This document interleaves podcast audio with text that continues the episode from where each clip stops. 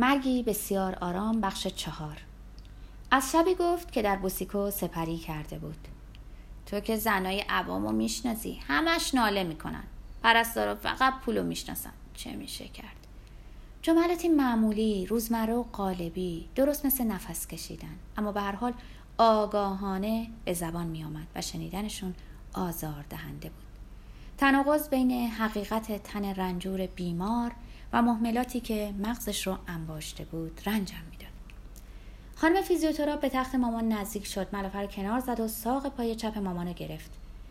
پیرنخواب مامان باز بود و شکم چروکیده‌ش رو با اون چینای ریز و شرمگاه بیمو بی قیدانه در معرض دید میگذاشت، انگار که غافلگیر شده باشه. گفت دیگه هیچ شرم و حیایی ندارم.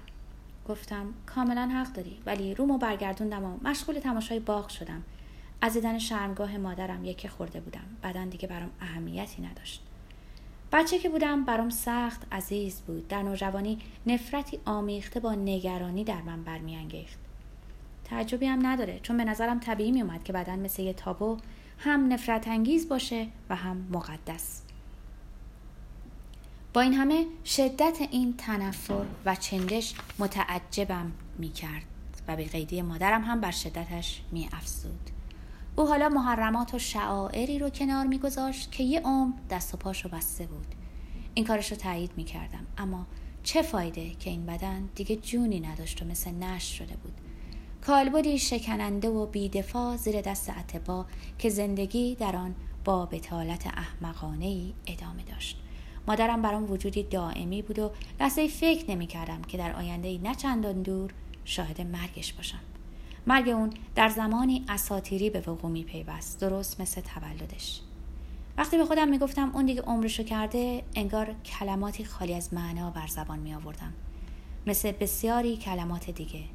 اما حالا برای نخستین بار او رو نشی محتضر می دیدم. صبح روز بعد رفتم دنبال خرید پیراهن خواب هایی که پرستارا سفارش داده بودن. پیراهن های کوتاهی که زیر کفل چین نخورند و زخم بستر درست نکنند.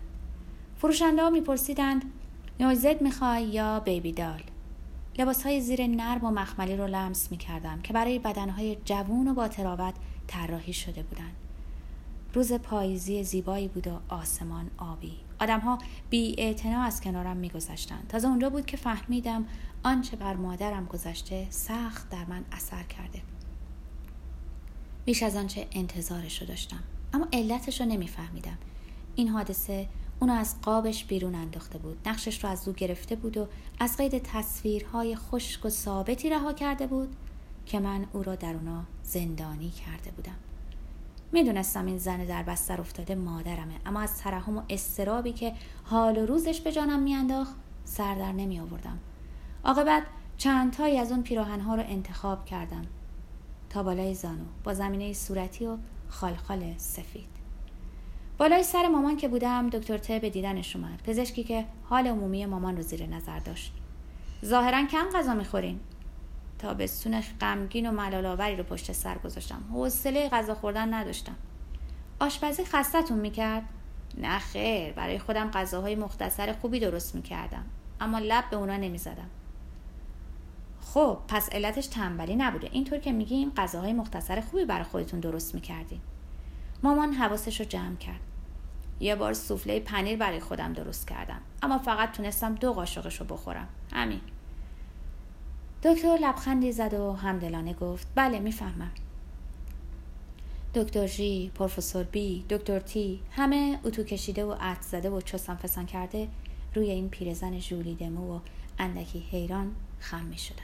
بله، این حضرات.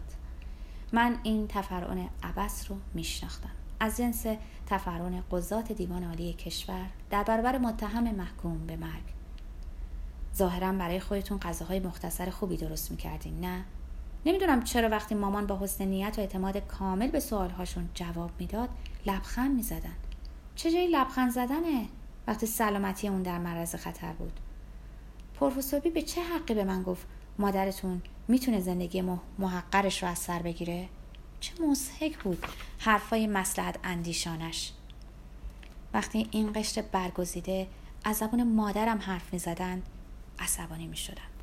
خودمو با این زن علیل چسبیده به تخت خواب همدل و همراه می دیدم. زنی که برای پس راندن فلج کامل یا مرگ دست پا می زد. اما برعکس با پرستاران زن احساس همدلی می کردم.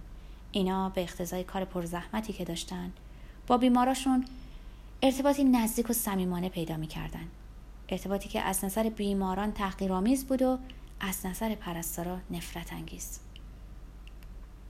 توجه پرستاران به حال روز بیمار دست کم به ظاهر دوستانه بود. دوشیزه لوران، این متخصص فیزیوتراپی جوان و زیبا و کاردان، با قوت قلب دادنهاش اعتماد مامانو جلب کرده و دردش رو تسکین داده بود، بیان که لحظه خودشو برتر از مامان بدونه. دکتر تی در نهایت تصمیم خودشو گرفت و گفت فردا از معده شما عکس برداری خواهند کرد. مامان وحشت کرد. یعنی مجبورم اون دوای دل به همزن رو ببلم؟ اونقدرها هم دل به همزن نیست. اوه چرا هست؟